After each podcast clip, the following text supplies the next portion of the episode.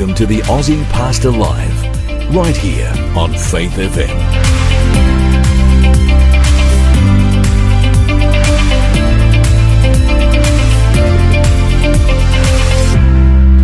G'day, Hunty. G'day, mate. G'day, listeners.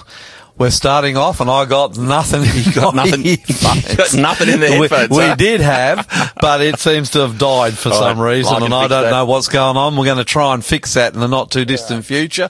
Until then, Hunty, I can hear you. Okay, very Can good. you hear me, my friend? Yeah, all good. Okay, welcome, welcome, welcome to our program today from, I reckon, a really cold, chilly old Sydney. It's cold, Hunty. Mate, it's freezing. Yeah. I'm freezing in here. I don't know what's going on outside, but winter has hit. It has struck. In fact, I'm surprised there's not five foot of snow out there. That's how cold I feel. But anyway, we're glad to be here and wherever you are in Australia, we are glad, we are happy that you have joined us today. We pray that you'll be blessed. It's a good program today, Hunty. Absolutely Do you is. know what we've got coming up or shall I share it? I do know what we've got coming up, but no, you please shoot. I'm going to try and fix a couple of things. You going to try and fix these these earphones of mine. Actually, I'm doing all right without the earphones, to tell you the truth, mate. That's because I turned up the speakers in the studio. oh, is that what it is? Yeah, yeah, yeah.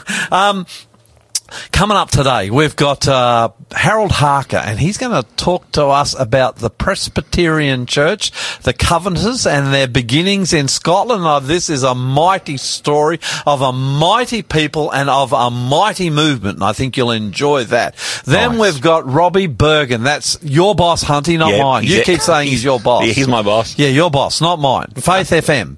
Actually, he's a good guy, and he's going to come back, and we're going to talk a little more about the return of the ancient pagan gods to our culture. Really, really interesting, challenging, and a sobering subject. I think you'll enjoy that. And then on top of that, we've got a Bible study where we're going to look at I think we- could really say the ramification of the return of the gods to our culture. Yep. And we're going to look at a very powerful Bible study, uh, Bible story that a lot of people misunderstand. So wherever you are in Australia, welcome, welcome, welcome. We're glad. We're always glad when you join us, all the more on a cold, wintry day. You know the best way to listen to Faith FM today, Hunty? Yeah, what's that? Home in bed, under the covers, with a hot chocolate. That'd be beautiful. Yeah, well, hot chocolate with some cream on top. Oh man, Aw. I'm on this diet. I haven't had, well, not a diet, lifestyle change. I ain't had nothing like that in a long, long time. And you know what? Even though I'm on this good thing and my body is responding well, I still long for that stuff now and again. You get what I'm talking about, don't you, Andrew? Totally. I ate soup for lunch. Vegetable soup. Just so, so our, our listeners know, Mm. vegetable soup. Like dirty dishwasher with some veggies in it. Hey, Hunty, can Yes. I pull you off trying to fix my earphones for a minute? I'm going to fix them in the first song. Ah, okay. Yeah, yeah, yeah. Would you be prepared to open with a prayer, mate? Let's. Yep. Let's, um, let's bow our heads together. Dear Heavenly Father, Lord, we thank you so much for the opportunity this afternoon to hold you high in our community. But Lord, I pray mostly and earnestly for our listeners and our viewers, Lord. Please grant them every blessing you can afford them. Give them peace, bring them closer to you. And Lord, I pray that uh, the Bible study that Pastor Lloyd will be sharing this afternoon, Lord, will be a blessing to all of our listeners. So please be with them.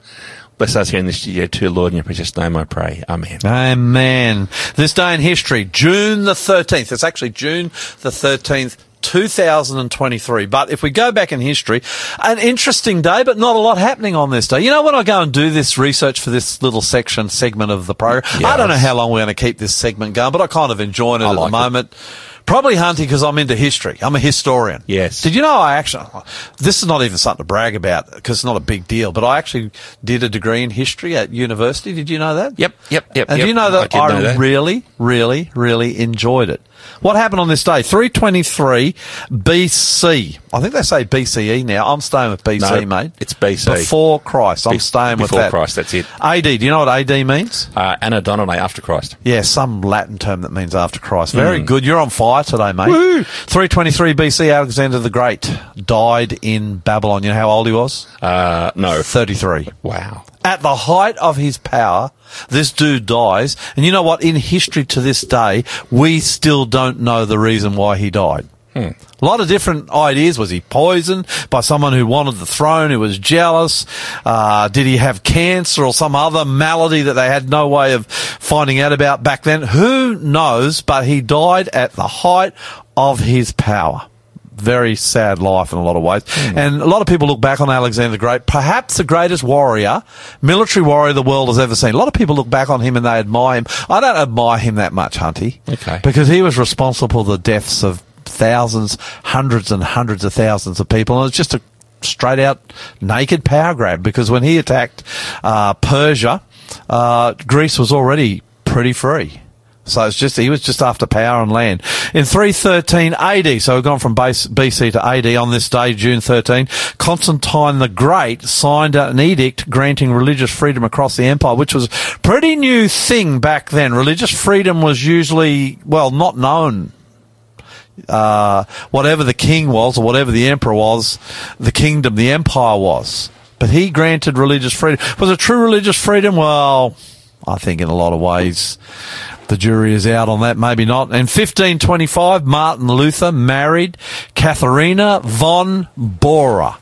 So there you go. Martin Luther was married on this day. She was 16, I think it was 16 years younger than him. So there's a bit of a gap between them. He married a younger woman. 1774, Rhode Island, I like this one, became the first American colony to ban slaves. How do you like Good. that one, Hunty? Good. Yeah, I reckon it is too. Uh, Rhode Island, never knew, just a tiny little state. It was a colony, a British colony back then. They followed the homeland Britain, and when Britain banned slaves, they decided they would, and that was a great move, great example to the rest of America. 1967, US President Lyndon Johnson nominated Thurgood Marshall as the first black justice of the US Supreme Court. And uh, again, another good move. Hmm. You want to see your, your nation representing its people. And this guy was the first black um, judge to ever sit on the US Supreme Court, which arguably outside the United States of America is the most powerful position in the land. And the last one today, I told you it's not a big day, Hunty. Hmm. In 1981, at the trooping, I bet you, I wonder whether you know this one, because I didn't know Oh, this. dear. At the trooping of the colour, do you know what that is? When the mm, Queen's birthday weekend, they have a trooping of the colour where all the soldiers come out. Yep. They had it this last week, and all the soldiers were dropping over from heat exhaustion. Yes, saw, saw eh, that. Yeah, 31 degrees, which is pretty hot over in, in they, England, especially. they are wearing polar bear skins and fur hats. Oh, they are. They are. They're not dressed up for it. Well, in 1981, when they did this trooping of the colour for Queen Elizabeth II, a teenager, his name was Marcus Sarjeant, fired six blank shots at her. Did you know that? I did not know that. Yeah, I didn't know that either. That was a pretty serious thing, you know, when Very. you got someone Very. jump the fence, point a gun at her, and shoot the gun six times. It was blanks. Hmm. He said he did it because he wanted to be famous. Well, his fame, he ended up in jail for five years, and what's more, he wrote a letter to Queen Elizabeth and an apology, never got a letter back. so I guess she wasn't, she wasn't too happy Uh, about it. we that were not amused. not amused at all.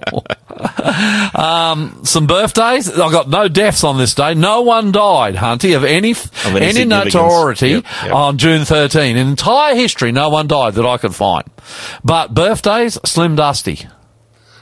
It's his Yes. birthday today. You know when I he was born? that. Have you got a rough idea when he was born? uh, well, he was about 80 years old when he died, and he died about 10 years ago. So, well, he died 20 years ago. 20 years ago. Oh, there you go. He was born in 1927. right. He died in his 70s. Yep. This guy I know you know, 1949, Red Symons. Yeah, no, It's his book birthday today. He was born. he was uh, was it the bass guitarist or the gu- guitarist for the Skyhooks? Yeah, Skyhooks. Jukebox in Siberia. and he was also songs. on was it Saturday Night Live a fair bit? Yeah, he was quite funny. Yeah, I, I look, I never, I, I know the Skyhooks because they're a group from my, well, are they from our vintage? They yeah, are, they're aren't us. They're our, they're our generation. 80s. Um, Shirl, who was a lead singer of the Skyhooks, moved to the Sunshine Coast, and I remember he was learning to uh, fly a helicopter, Yeah. and something happened. he ended up on the side of a mountain, He and he lost his life. Very, very sad. But it's Red Symons' birthday today. Happy birthday, Red Isn't Symons. 1949. He's, he's he's an old dude, mate. he's not much uh, younger than my dad. Yeah, okay. Uh, well, 11 years younger, I suppose. That's a little bit, isn't it? And then in 1953, this guy, Tim Allen. Where do you know him from? Oh, love Tim Allen. Home Tim, Improvements. Tool time. Home Improvements, Yes, Tool Time, yeah. yes. Well, he was born in 1953. So, Hunty, Yes. that is this day in history. Again, if you've joined us live here on Faith FM, live from our studio in northwest Sydney. I like saying that, Hunty. me too. And by the way, you are building a beautiful studio. Even if we're having troubles, yep, no, they're not working yet, my Okay, earphones. I'll fix them. I just want to testify that the studio you've built is beautiful and I love you for it. Oh, thanks, God bud. bless you. Again, welcome. We're, listening we're to glad you're here. I'm Master going to keep here on Faith FM. I'm gonna, keep talking right over the drag- top you- of that. You sting, dragged the handbrake too long. I ran it on top of you. He's been doing that a bit to me lately. You know uh, that. It's to hurry you up. What else did you do? Oh, jump to texting. We were, we were doing some filming this morning. Jump. So here I was giving you a pat on the back. I know, right. You ready to do the sting again? No, not doing it again. I'm going to the song next. Are you not doing it again because you can't do it again? I can do it as many times as you like. Look. I'm waiting. Sting. You're listening to the Aussie Pastor here. There you go. Aussie Pastor on Faith And then you cut it out. well, that's, they, know, they know who we are. So tell me this: Yes. is that strike one for me or strike one for you? No, you were dragging the intro along too much, so I thought the clock says go, and you're still You listen to how cheeky he's getting listeners through the years. Very, very cheeky boy. This first song is beautiful. Guy Penrod. beautiful, He- yep. This guy sings for um, Gay. Well, he used to sing in the Gaither Quartet.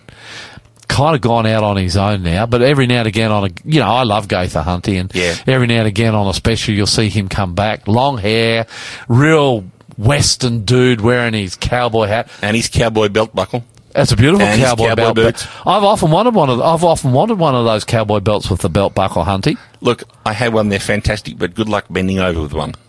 Well, now we're losing weight. It shouldn't be that hard, would it? Doesn't matter what weight you are, you can't bend over with those buckles on. Then came the morning from Guy Penrod, and he's talking about Jesus and his second coming.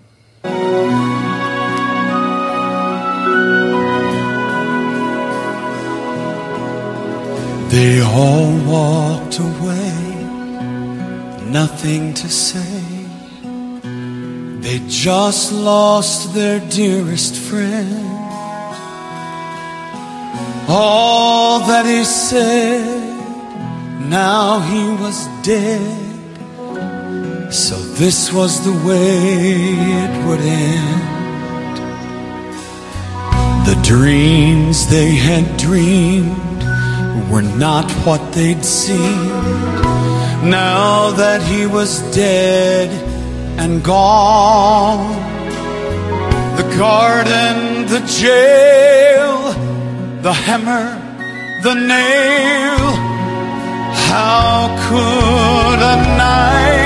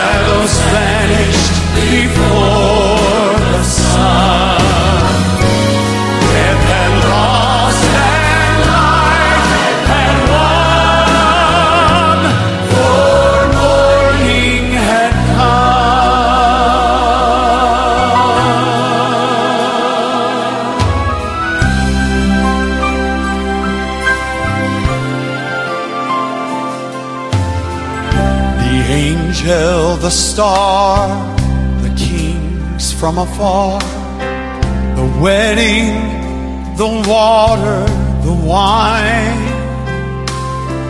Now it was done, they'd taken her son, wasted before his time. She knew it was true. She'd watched him die too. She'd heard them call him just a man.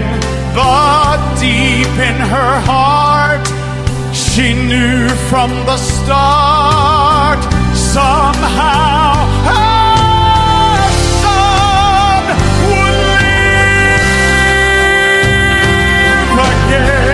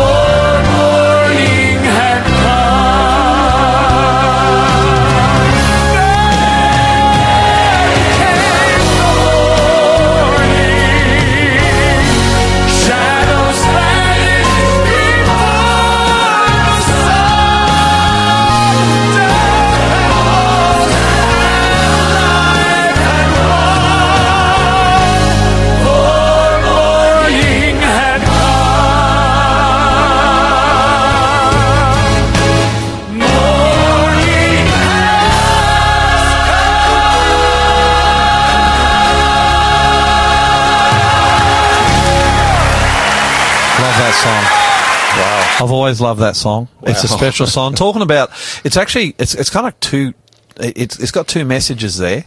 Yep. Uh, the first is Jesus' disciples were really, really down when he was crucified.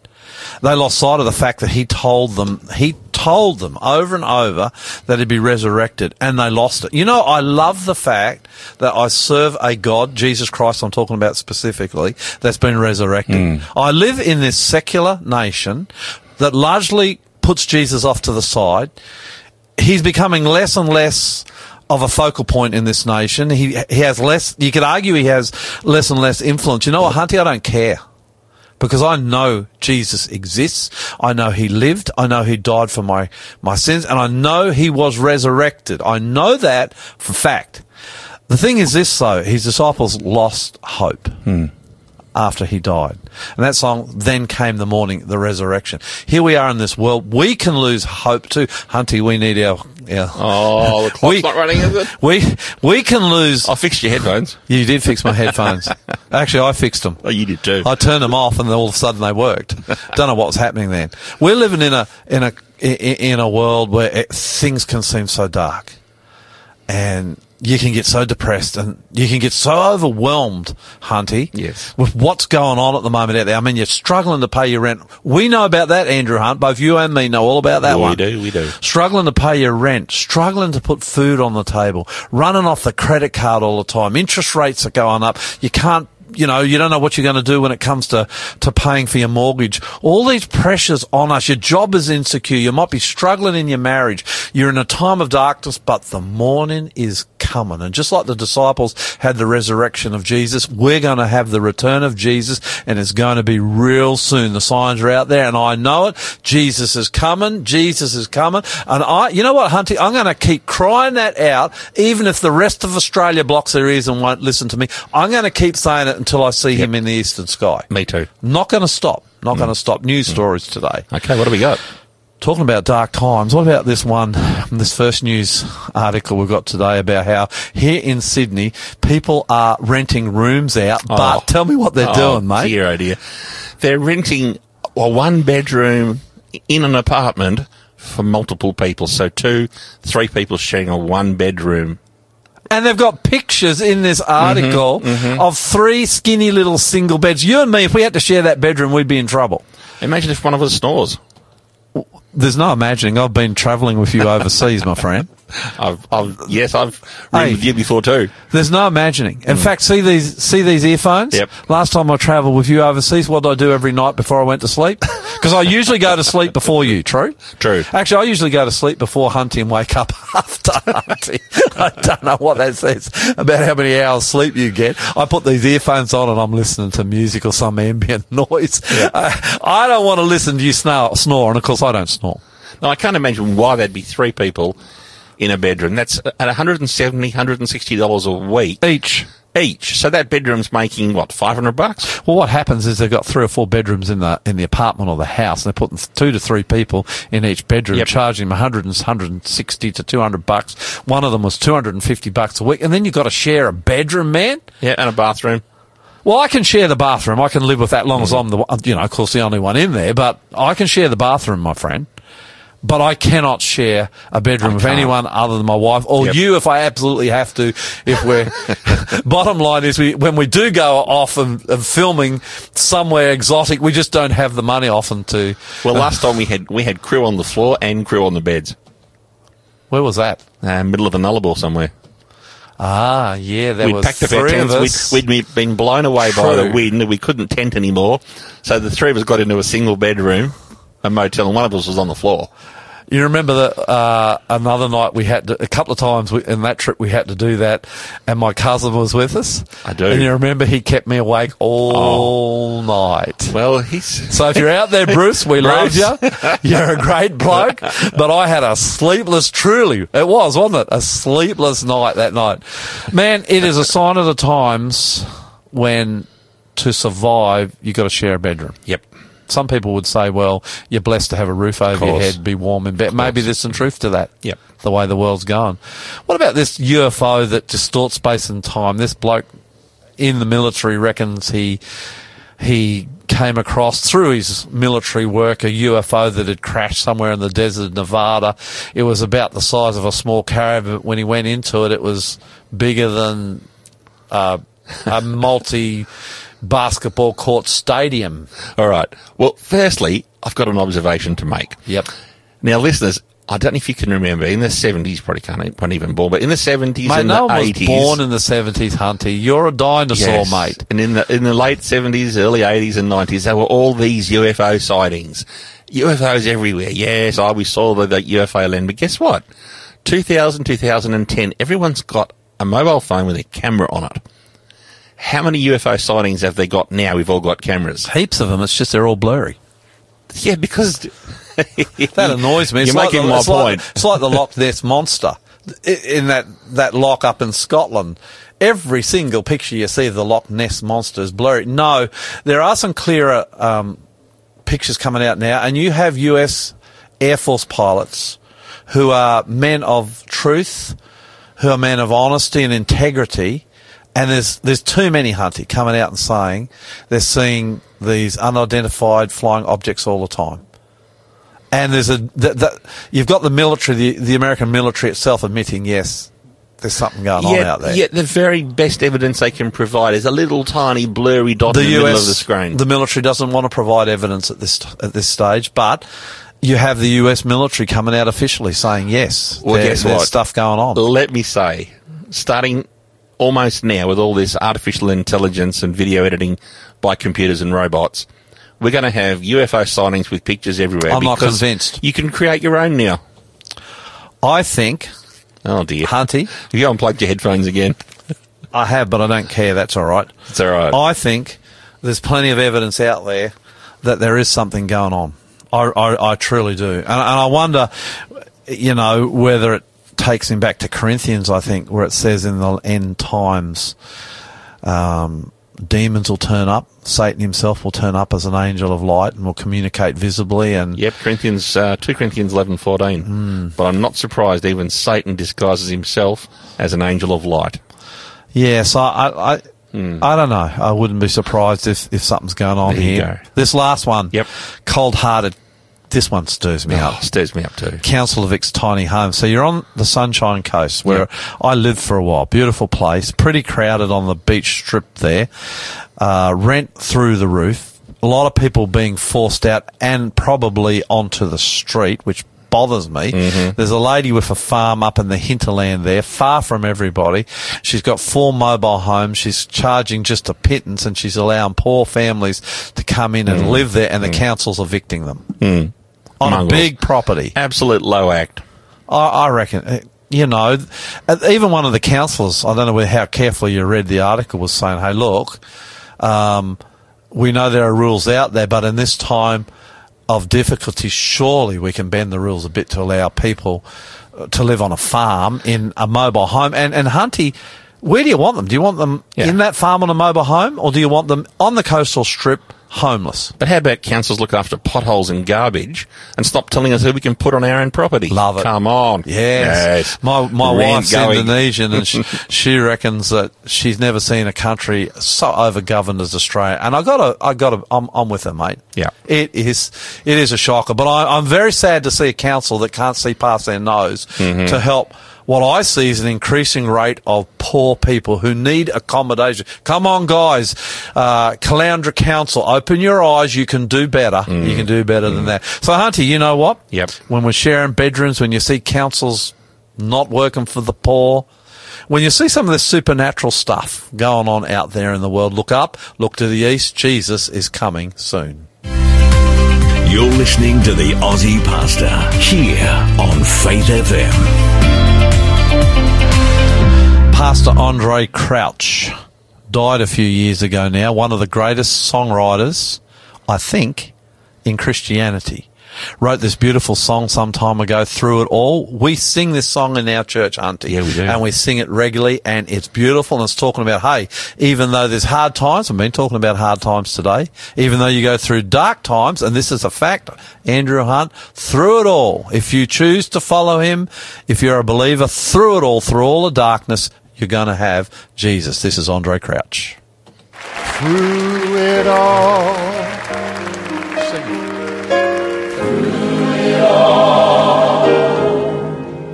Oh, I've learned to trust in Jesus. I've learned to trust in God. Sickness and pain. Through it all. Sunshine and rain.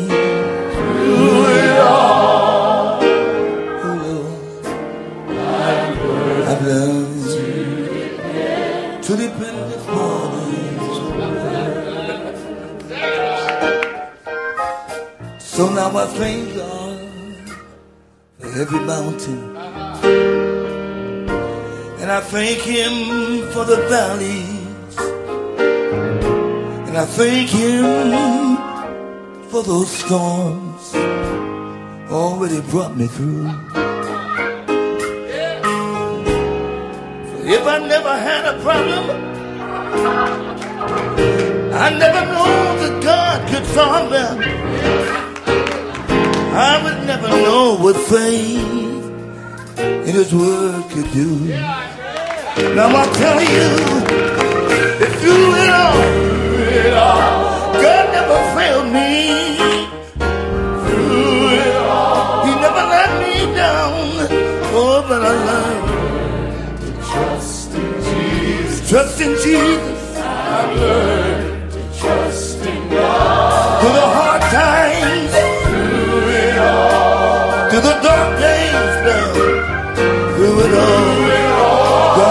Failed me.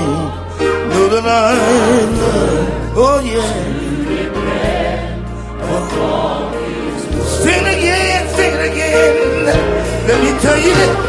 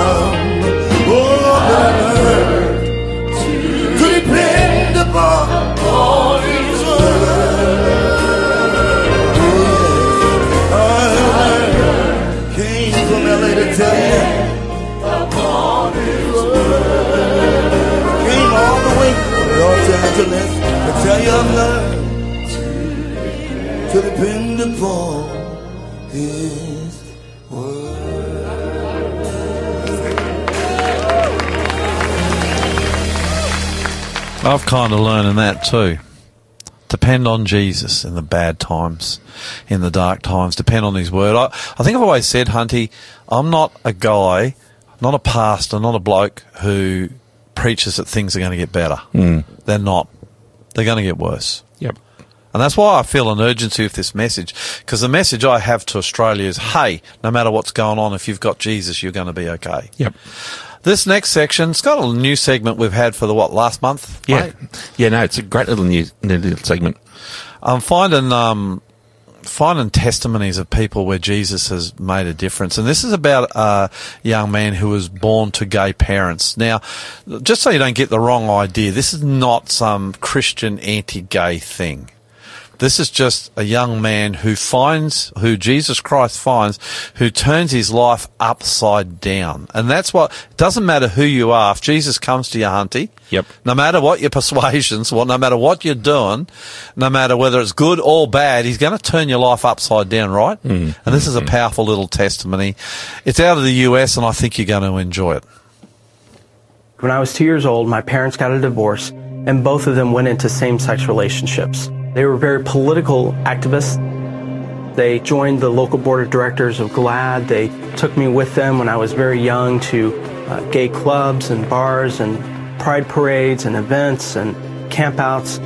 I remember this one time I was marching this gay pride parade when I was very young, and at the end of the parade were all these Christians holding up signs saying, God hates you, there's no room for you. And if that wasn't offensive enough, they were spraying water and urine over everyone at the same time.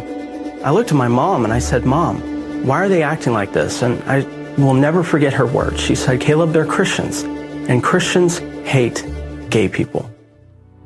And so I really grew up not liking Christians. I judged the whole community based on the extremists of those on the street corners. And I had some friends who were always trying to make me into a Christian. So one of them invited me to a Bible study, and I figured I'd go. My plan is very simple.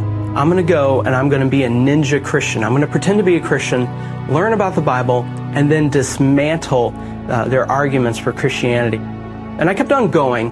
I wanted to prove Christianity wrong, but here's what I learned that Jesus was not like the people on the street corners. That, that Jesus' life was actually proving my worldview wrong. And I also learned that Jesus had very deep theological convictions, but he also had very deep relationships with people who are not like him and people who are marginalized and outcast and pushed aside not only by secular society, but also by religious society as well. And I gave my life to Christ eventually, and I wanted to become a Christian, and I decided to become a pastor pretty much all within the span of a week. And I remember telling my parents, I was a 16 year old teenager coming out as a Christian to my three gay parents. They disowned me for a while. They kicked me out. They didn't want to have anything to do with me. The, the same frustration and the same treatment and the same extremism that they feared from the people on the street corners, they gave to me at the same time. I went to Bible college and I said, Lord, if you ever give me the chance to lead a church, I want a church filled with people who are broken, filled with people who are questioning their sexuality, with people who have had abortions, with people who are in gangs and homeless and cutting and clinically depressed, and people who have their finances out of whack and their marriages are destroyed, and people who have ruined relationships with their parents, because that's what the church is. The church is really a, a mosaic of broken lives that God has united together to glorify himself. Jesus Christ did not die on the cross for some little members only country club that is really a Pharisee factory. I preached at a church for three and a half years. Both of my parents, separate of one another, moved down to Dallas, Texas. And they both started attending the church that I was preaching at. These are the same people that would make fun of, of people on the radio station, and they started attending my church. And the people in my church were nicer to them than I was. And I just think to myself, that's incredible and it's messy and there's tension and it's uncomfortable. And you know what? That's what faith is. Do they believe in Jesus? Yes. Are they saved? Yes. Are they in a same sex relationship? No. Do they still struggle with same sex attraction? Probably so, yes. Will they slip up sometimes? I don't know. It's not my job to resolve this tension between grace and truth. It's my job to love people well and point them to Jesus because Jesus is all about people. And when Jesus' grace intersects our messy lives, it looks like messy grace. But that's okay because God loves messy people. You're listening to the Aussie Pastor here on Faith FM. Don't you love the way he brings out the reality and the fact that Jesus is all about people and even when you're messed up? Mm, I really like that. Yeah. And I was a bit ashamed when I heard at the beginning of that story what some Christians were doing to people who are of the gay persuasion. I, I just think that's awful. Awful. And it's it's not it's not Christianity No. at all. Uh, Christianity is not there to judge and to smash about people and their feelings and to hurt. And I'm sorry if that's what you've experienced Christianity to be too, because it's not. Christianity is about Jesus. It's about, you know, Jesus and the woman caught in adultery, Hunty, who mm. gets dragged mm. before him in John chapter 8 and falls down on her knees and the local Pharisees and religious leaders see religious leaders, Hunty, want to stone her to death. Yep.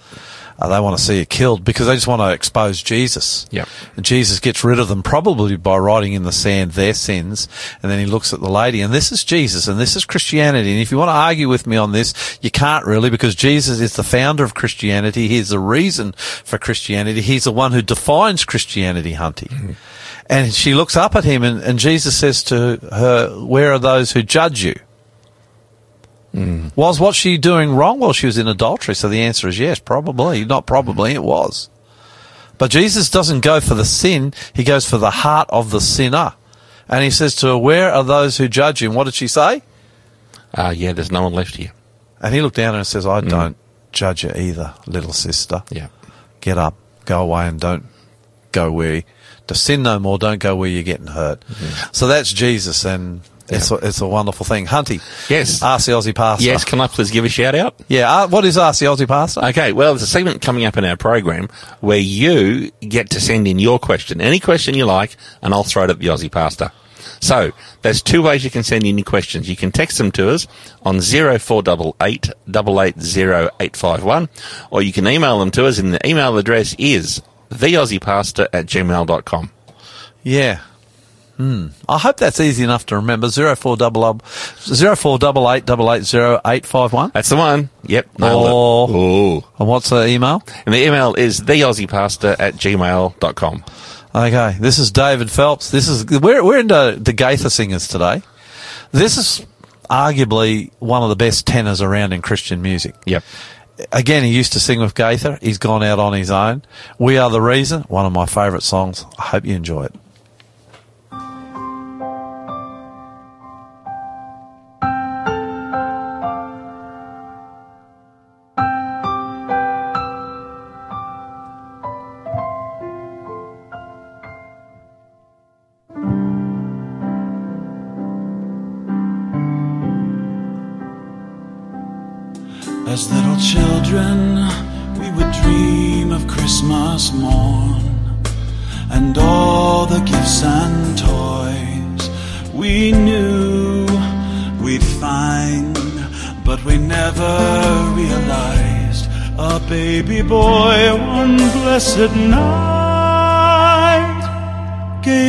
The greatest gift of our lives.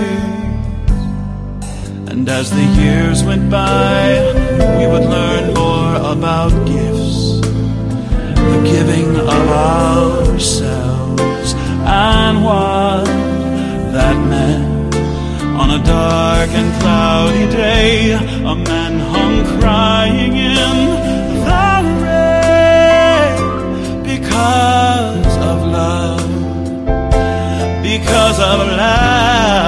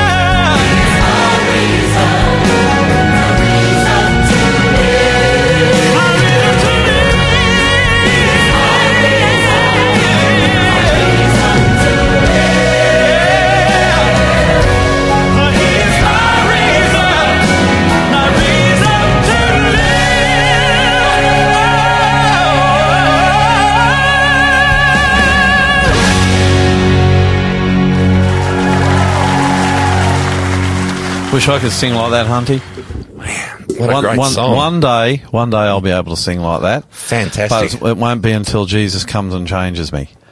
Um, Harold Harker, our guest today. Well, he's a regular, not a guest. Are you online, mate? Yes, Lloyd, I'm here. Good to talk again. Yeah, good to talk to you too. And we've got a good story today about the the Christian movement, the Protestant movement in Scotland, and perhaps uh, with a welcome, we'll get straight into it. How far back does Christianity go in Scotland? Well, if you go to the history of Scotland, you'll find that Christianity came in the very early Christian centuries. So it's a long time back now. There's some there's some conjecture that Christianity came to Scotland and Britain even in really the first generation of the Christian church, isn't there? There is there is that thought around. We don't know exactly, but it certainly came early. When it comes to recorded history, who do we know brought Christianity to Scotland? Well, the historians tell us it was Columba. He was born over in Ireland and uh, he brought the Christianity of Scotland and founded a missionary place on the island of Iona.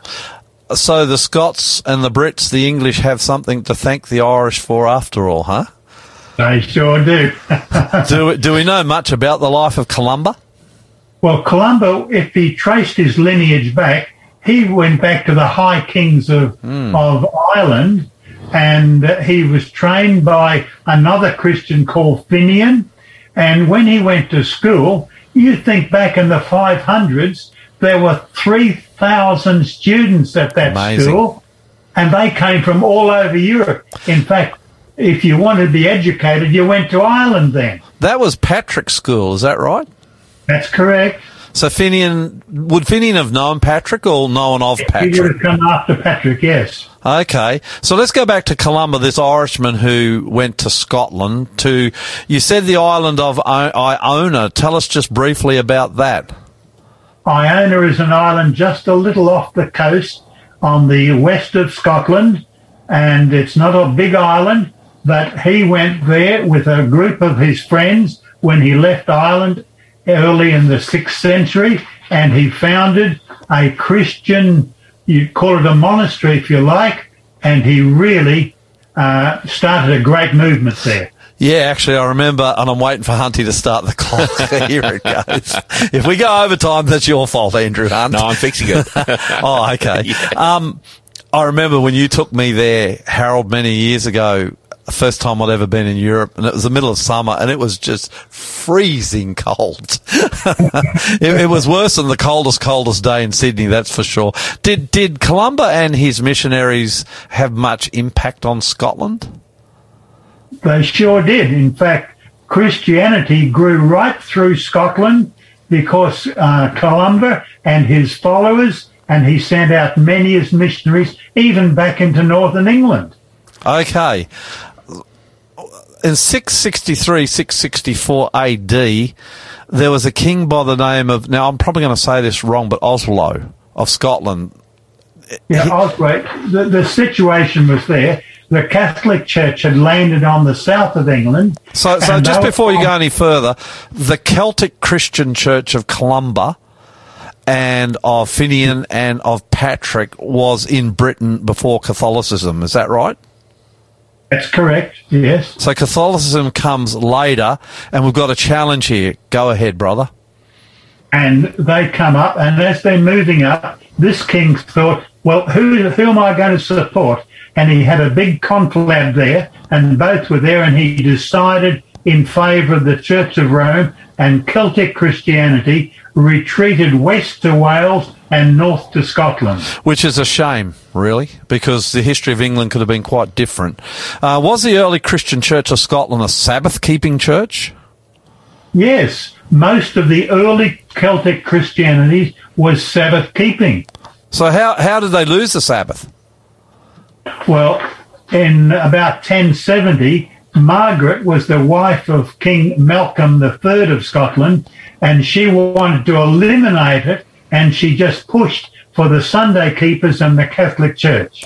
It's, it's kind of sad when you look at the history, isn't it? How God's truth always seems to be under attack, but that is the nature of this conflict. Who was Scotland's greatest reformer? If you look back on Scotland, who's the greatest reformer of the Reformation in Scottish history? Everyone knows and would say it is John Knox, that guy that said, prayed to God, God, give me Scotland or I die. And he started the Church of Scotland. Uh, which was a great Protestant movement out of Scotland, is that right? Correct. He'd been over with in uh, Geneva with Calvin and others. He spent some time there. I think God heard John Knox's prayer because he did give him Scotland. Which brings us to the Covenanters. Uh, who were the Covenanters? Because they're all related, um, this story. Well, the Scottish Christians became known as Presbyterians. And the presbytery is like the local church which governed itself. And when they were tried to uh, go become Episcopalian and be answerable to a bishop, they said no, and they wanted to sign a covenant. It's like a treaty between themselves and God, and says, Scotland, we belong to God, and they signed this covenant and were then called covenanters. In other words, they're trying, when you say ecclesiastical power, they're trying to stay away from the bishops who rule the churches from above, and they just want to be a little single independent churches that rely on the Bible. Is that right? That's exactly right. And they come under pressure. Um, where would the Covenanters meet? Well, when the, the King uh, James VI of Scotland became James I of England, and he and his son Charles I started to push this episcopacy, and they said no. And so many Scottish Presbyterian pastors left their church and they would meet with their members out on the moors and in the isolated places. So they're being upset by the fact that the king is trying to rule through the bishops the church from above. They sign a covenant with God. Do we know how many signed up to that covenant? Yeah, there were there were tens of thousands that signed at the uh, Greyfriars Church in Edinburgh, as well as other places all through Scotland. So in some ways, there's a major rebellion underway here. It was. They're saying we we belong to God first and not the king. Were there any pitched battles between the Scottish Covenanters and the king's uh, armies from Catholicism and Rome? Yes, there were. And after a while, they had to fight for their faith. And there was a big one that took place around just near um, Glasgow at the Battle of Bothwell Bridge. And the Covenanters lost. They lost and they got 400 killed and they took 1,200 prisoner and marched them across to um, Edinburgh and put them in a place with no roof. Imagine a Scottish winter and there many of them died. Do we know how many Scots died in the persecution of the Covenanters or the persecution of the Presbyterians? Well, in the 1680s, it was called the killing times. And when that happened, there was something like 18,000 Covenanters who died for their faith. Most of them Scottish. All Scottish, yes. Can you give us some brief examples of famous Covenanter martyrs? Oh, for sure. Um, you have the great stories of Margaret Wilson. Yeah. She was just 18 years old, and Margaret McLachlan was 63, and they had gone out to a uh, conventicle, a meeting of the Covenanters in the bush. She's caught, she's dragged before the court, she's uh, sentenced to drown, and they tie her to a stake as the tide comes in in the Solway Firth near Wigtown. Great story. She dies. She dies 18. for her faith. The, both the 18 year old girl and the 60 year old older woman. I was going to say old. put the older one down first so that the younger one could see what's happening and hope she would recant. And they both stayed faithful. Both stayed faithful. 18 years of age. Can you imagine that? I was going to say the 63 year old woman, old woman, but then I thought to myself, I better not say that because I turned 60 at the end of the year. Um, but whether you're 60 or whether you're 18, it's something to be martyred for Jesus. Um, what brought about the end of the persecution of the Covenanters? Well, 1688, James II had to run and they invited William and Mary of Orange who came to the British throne and persecution ceased and Presbyterianism was really established again in Scotland. We really have a lot to thank the great Presbyterian movement for and the Protestant Reformation in the West, don't we? We sure do. And how you organise your church, the local church has its authority. Yeah. Uh, one thing I love about the, the movement I belong to, the Seventh day Adventist Church, and I know this for a fact, the power in Adventism belongs with the local congregation. That's ah. right. They choose their members. That's right. There's no doubt about that. Last question. What impact did the Covenanters have on modern Protestantism today? Well, I think they put Jesus first. They're willing to say, I'll put my life on the line. And as well as that, we want to be missionary minded. And they went out and they spread their message to all who would listen. There's no doubt when I look at my own church, the Adventist church, that the influence of the Covenanters and those old Presbyterians is very strong, and the fire that they had burns hot still in us. That's a fact, isn't it, mate? That Scottish grit is still there. Yeah. God bless you, Harold. Thanks for joining us. I think you're going to take a week off, and we'll see you in a couple of weeks. Is that right? That's correct. And God bless you too. Yeah. See you, mate. Bye. You're listening to the Aussie Pastor here on Faith FM. Good guys, those Covenanters, Hunty. Yeah, Well, that end, that ended abruptly. It did end a bit abruptly. Hmm. anyway, I had to point that out. Did you notice that, mate?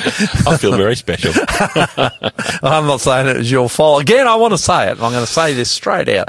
The studio Hunt he's been building here is just incredible. And if you saw what he's got up and running now for us on radio, it really has helped us a lot. Keeps Yeah, us on we're- time. we're getting blessed now, Doesn't yep. it? More or less keeps us on time. Imagine that. The, ha- the handbrake keeping to time. hey, one more on. Hey, look, and, and I'm, I'm, I'm asking you out there if you have a question Yes. for the Aussie pastor. We've got time for it today We too, do, Hunty, yep. The way we've set it up. Uh, where do you go? Okay, if you'd like to send us your questions, we'd love to receive them. You can text them to us on 0488 880 851, or you can email them to us, and the email address is theaussiepastor at gmail.com. One day, this is a song from Matt Redman. It's talking about one day through all the darkness and the pain and the hurt and the sorrow of this world. I think of the Covenanters, those great Presbyterian champions of old, 20 plus thousand dying for their faith. One day, Jesus will come. There will be justice, there will be judgment, and there will be eternity. And that's what this beautiful song from Matt Redman is about.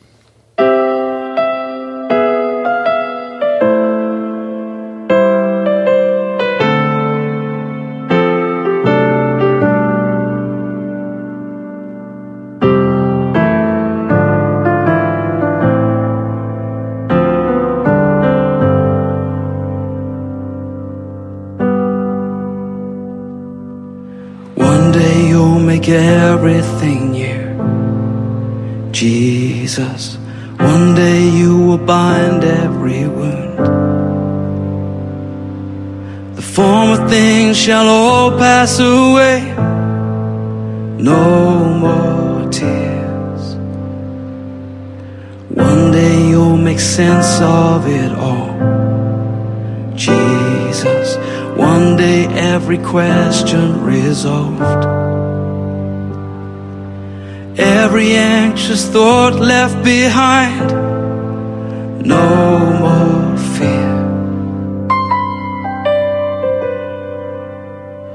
And when we all get to heaven, what a day of rejoicing that will be when we all see Jesus, we'll sing and shout the victory.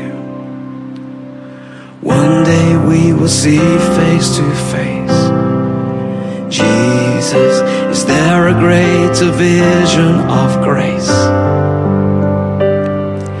And in a moment we shall be changed on that day. And one day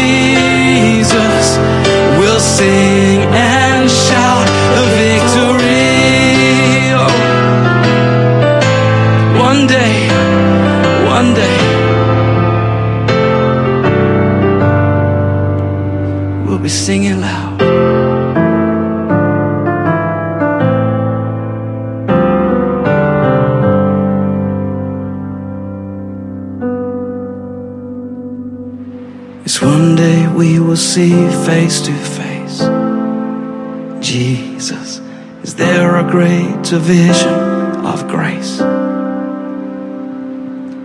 And in a moment we shall be changed. In a moment we shall be changed. Yes, in a moment we shall be changed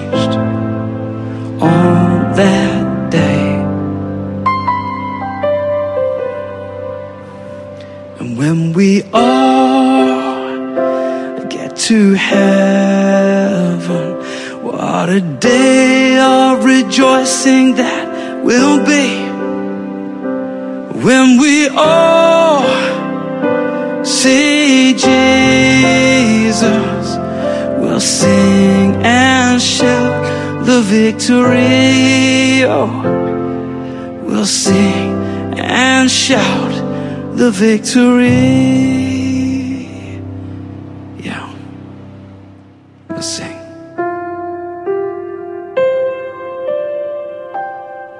No more shame, no more struggle.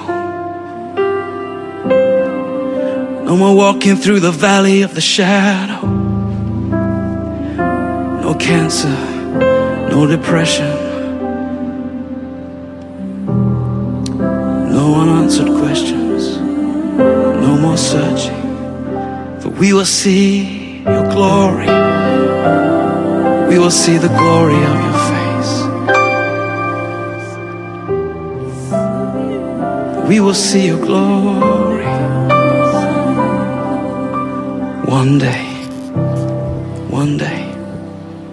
Lift your eyes. One day. Won't be the last time we play that song on this show.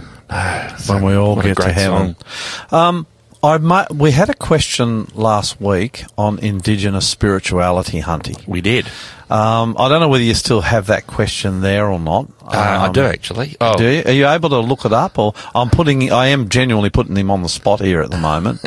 um, as I, I, I, in some ways, I'd rather have the question read out, and then I'm just going to Sure. go to the Bible.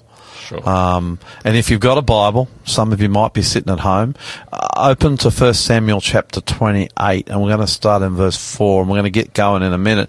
Possible, Hunty, or not? yes. No. Very possible. I'm going to have it to you in a sec. Okay. I, I, I usually I enjoy springing surprises on Andrew, but not today, really. All right. Am I going to be able to get this question? Hmm. Maybe not, huh? If you can't, we can't have pregnant pauses on No. radio, can we? We can't. No. Okay, let's not worry about it, mate. If it's if it's too hard, it was a question that said basically, and, and you correct me, Hunty, if Yep. I get it wrong, and I've got to be very careful. Is the occult or spiritualism in Indigenous worship in Australia? Is that it? Yeah, that's that. That's definitely the essence It of was, it. it was something like that. Now, right from the start, I've got to tell you, um, although I have a couple of daughters with Indigenous blood running through their veins, Andrew. Yeah. Um, that's not a lot of Indigenous blood, but it's a little bit. Um, I'm not in a position to make too many comments on Indigenous religion in Australia. Um, I wish I did know more, and we ought to get an Indigenous pastor on sometime, Hunty, and get his views on it. But I do see enough from afar to know that in Indigenous culture they're calling up the spirits of the dead uh, regularly, and not just our own Aboriginal culture, but almost in every Indigenous uh, religious culture in the world. That seems to be a part of it, doesn't it? Whether you're you're Indian in America or somewhere else, they call up the spirits of the dead. Mm, the ancestors. They worship the ancestors, Yep. and I know that is front and centre of our our Aboriginal people's Indigenous religions. And by the way, many of our Aboriginal people are the finest Christian people I know, so they're not walking down that road. Um, so rather than comment too much on Indigenous culture, which might disappoint some people, I thought I might go to the Bible today, Hunty, and just have a look at what the Bible has to say about the practice of ancestor worship, calling up the dead, Yep. etc., etc. Because the Bible's pretty clear on this. Yep. And it doesn't matter whether. And by the way, I think I made the point last week. Um, our modern secular Australian culture is just as inundated with the occult and spiritualism as any Indigenous culture on the planet. Correct. Uh, everywhere I look in our culture, in our movies, in Hollywood, Yep. in our music, you see the occult. And if you don't know what the occult is, it's it's the influence of demons, of spirits, uh, in what we do. Yeah. Sometimes it's a bit more subtle, and you could say a little bit more sophisticated in our modern culture. But I mean, we, we've taught Hunty, you and me, about what goes on sometimes in, in the Super Bowl halftime show. Something I, I dislike it, but you watch it because you're interested in the in, in, in the, the television and the way they do all their angles and lighting and sound and all that stuff. Mm. Yep. And you've made the mention to me, and I've seen it myself on a number of times. The occult is front and centre of a celebration there of, of, of the Super Bowl. Well, I was totally staggered what Madonna did a few years ago. She basically did a, a worship service to, oh, what's that? That God starting with B. Baal. No, another one. Anyway, her whole halftime show was a worship service to Satan. Starting with B. Beelzebub, Baal. Mm. I don't know any other god other than B. Anyway, Yeah. um, yeah, not, Bantanon? uh, it's not just just Madonna, Beyonce, and, Yeah. and some of the others doing the same stuff, and it, it's actually staggering and a little bit scary. Let's look at this story. This is a three and a half thousand plus year old story. The king, his name is Saul. He's the first king of Israel. Actually, he's wandered from God. He's about to go into battle. He's looking for some help from God. He's in real trouble. Let's get straight into it. Verse Yep. four, Hunty, First Samuel twenty eight. You're reading from. Uh, Uh, I think it's NLT. okay, go, mate. Yep. The Philistines By the way, the Philistines are the bad dudes. Yeah, here. the bad dudes. The Philistines set up their camp at Shunem, and Saul gathered all the army of Israel and camped at Gilboa. So you've got a battle here. Yep. Two sides. Yep. When Saul saw the vast Philistine army, he became frantic with fear. He asked the Lord what he should do, but the Lord refused to answer him, either by dreams or by sacred lots or by the prophets. Saul then said to his advisers, Find a woman who is a medium so I can go and ask her what to do. Keep going. His advisers replied, There is a medium at Endor. So Saul's wandered away from God. He goes to God and God won't answer him. That's right. First point here, Hunty, if I had been Saul, Yep. I would not have got up off my knees. I would have Yeah. repented. I said, Yep. I've done wrong. Yep. I am in big, big trouble. If Yep. you don't come, I perish. But if I perish, I repent. At least I'm going to perish serving you. Yep. That's what he should have done. Believe if he'd done that, God would have come to him. I reckon. But his heart is hard. Yep. He's not interested in, in in serving God and obeying God. We'd already seen that in previous stories. That's for another time about Saul. So God's not talking to him. So he goes after a witch. Yep, yep, Pretty serious stuff. it is. Verse eight. Eight, yep. So he goes to Endor. He, um, so Saul disguised himself by wearing ordinary clothing instead of his royal robes. Then he went to the woman's home at night, accompanied by two of his men. I have to talk to a man who has died, he said. Will you call up his spirit for me? Okay, you with me, Hunty? Mm. Will you? Will you what? He's gone to this The woman in witch Endor, of Endor. The witch What- of Endor. What's he asking her to do? He wants uh, her to call up some dead friend of his. yeah, call up a Sa- spirit. Yeah, Samuel. one of the ancestors, you mm. could almost say. Now, mm, Samuel, mm, for what it's worth, Yep. was a prophet who who was very influential in the time of Saul and had died not so long ago. And so Saul goes to the witch of Endor Yep. and he says, "Call up one of our ancestors. Yep, yep, yep. Call up one of his spirits. Call up this prophet." Yep.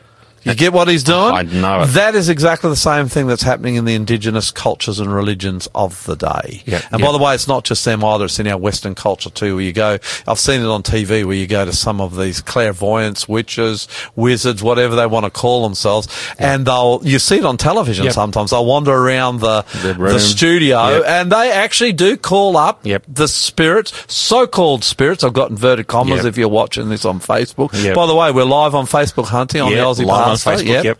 Um, uh, they call them up and then they tell the people in the audience things that no one but the person who is dead knew. Yep. Pretty scary stuff. This is what's happening here. What happens, verse Okay, 12? so oh no, verse nine. Oh, verse 9, sorry. Yeah, so Yep. he's talking to the witch of Endor, and Yep. she says to him, "She says, are you trying to get me killed?" The woman demanded. "You know that Saul has outlawed all the mediums and all who consult the spirits of the dead. Why are you setting a trap for me?" But Saul took an oath in the name of the Lord and promised, "As surely as the Lord lives, nothing bad will happen to you for doing this." Finally, the woman said, "Well, those the, sorry, well, whose spirit do you want me to call up?" Call up Samuel, Saul replied. When the woman saw Samuel, she screamed, You deceived me, you are Saul. Wow. So she could see. She calls up Mm. the dead spirit of Samuel. She knew that she wasn't supposed to do it. She knew that the king, who was Saul, she hadn't recognized and put a death penalty. You kind of get a sense of of how Mm. Gravity. yeah, how serious it is to call up one of the dead. Hunty, it is serious, serious stuff. And if I can give our listeners any advice, if you're watching someone call up the dead on television, if you're involved in some, I don't care if it's indigenous religious ceremony where they're calling up the dead, where they're recognizing the ancestors, run, run, run, Run. as fast as you can. It. It's dangerous stuff, and we're about to find out why. And by the way, the many thousands and millions of Christians who have come from our indigenous cultures to Christianity somewhere in the past, my own daughter's ancestors did this, who have come from the indigenous culture to Christianity, have given this side of their religion up. They have given up calling up the uh, up the ancestors. You can't have Christ. I want to be very clear today. You cannot have Christ. You cannot walk with Christ. You cannot follow Christ if you're calling up the ancestors. And preachers and teachers out there who call themselves Christian who are telling our indigenous people and the people of Australia that this is okay are betraying the cause. You can't do that. That's right. You either serve God and you're listening to Him, or you do this other stuff. Yep. God wouldn't come to Saul, so now he goes to the ancestors. Massive mistake. Hmm. Well, what is the problem here, mate? Let's look at Deuteronomy chapter 18. Saul knew this. Verse 9 through to 14. Saul knew this, and he did it anyway. Read it straight, mate. When- uh, and by the way, just before you do, sorry, yep, sorry, yep. sorry. All right. I just need context. This is God talking to the Israelites after he'd freed them from Egypt. They'd Yep. gone through the desert. They're about to go into the promised land, Israel. This is what God says. Yep. When you enter the land the Lord your God is giving you, be very careful not to imitate the detestable customs of the nations living there. For example, never sacrifice your son or daughter as a burnt offering. Makes sense. Correct. And do not let your people practice fortune telling or use sorcery or interpret omens or engage in witchcraft or cast spells or function as mediums or psychics Look at this. Look at this. or call forth the spirits of the dead. Hmm. Anyone who does these things is detestable to the Lord. It is because the other nations have done these detestable things that the Lord your God will drive them out ahead of you. But you must be blameless before the Lord your God.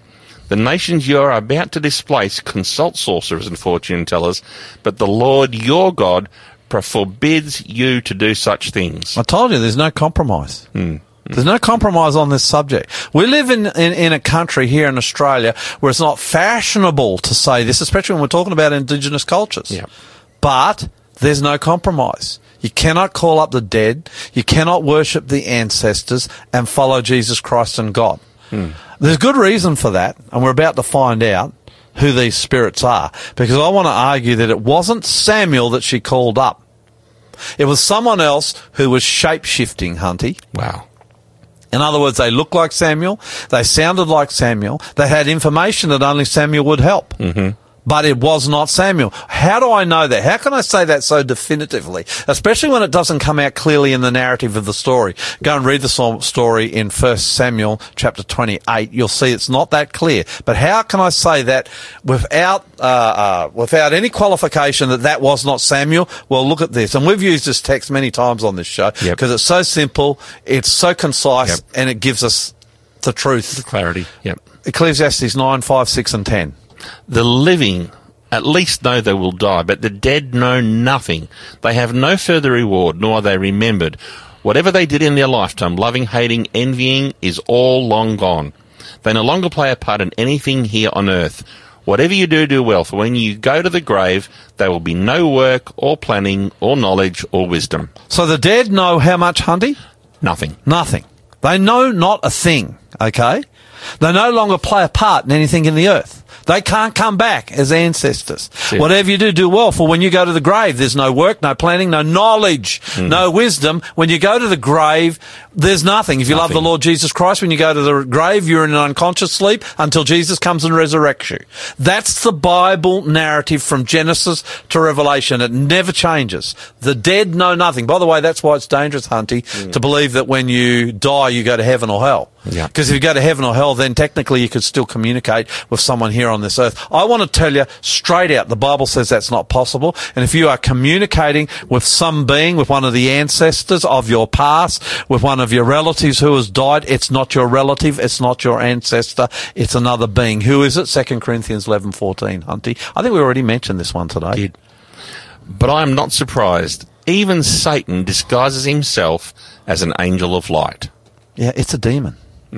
That was a demon that came up who disguised himself as Samuel to the King Saul. The next day, King Saul was killed in battle. It was over. Yep. It was a demon. And that's why this is so dangerous, and it's why indigenous um, religions can be so dangerous because when they call up the ancestors, when they do these smoking ceremonies, you know, where the ancestors are giving permission and uh, infiltrating and possessing, these are demons. And I know it's not popular to say this in Australia, but it's the truth. And God calls us to follow Him, not the demons. We'll go on with this a little bit further next week, Hunty, mm, but it's mm, challenging, isn't mm, it? Very challenging. Jesus said, My people will come to me. They'll talk to me. And that's the thing. And I could talk, Hunty, about the demons in indigenous culture, more so when I was up in Papua New Guinea and what I was confronted with up there. But I have seen the power of God firsthand with my own eyes. And by the way, Hunty, we're going to try and go up there again next year Nice. to PNG. I love to watch God up there and the power He works with, with the indigenous people. There are no finer people on the planet. And when they come to God, they come with their whole heart. They come uh, with the power and authority of the Holy Spirit, and everything changes. And it's a wonderful thing to see. The demons are in our culture. They're indigenous culture. They're everywhere. If in any way they're impacting your life, they're calling you, they're talking to you, run for Jesus. The only safety you have from this sort of religion is in Jesus, and Jesus is more powerful, he's stronger. And Hunty, Jesus will save you. You're listening to the Aussie Pastor here on Faith FM. And can it be every week I choose a song, Hunty? Mm-hmm. This is from Songs of Praise that we sing in church. This is a church song. If you come to our church, this is kind of a little bit what the music would be right like. Is that? Absolutely, yep. This is one of the great songs that talks about Jesus who took our sins and died on the cross and was resurrected. Hallelujah. Praise God. We can be a little bit Pentecostal on this one, which means we've got a bit of life about sure. it. It excites us that Jesus was resurrected. Amen, Hunty? Yeah, for sure. It does. That's what this song is about. Jesus dying, resurrection, that he did it for you. And that's why Jesus has the power. He conquered death and he conquers the demons. This is a, this is a church song, man. Enjoy it.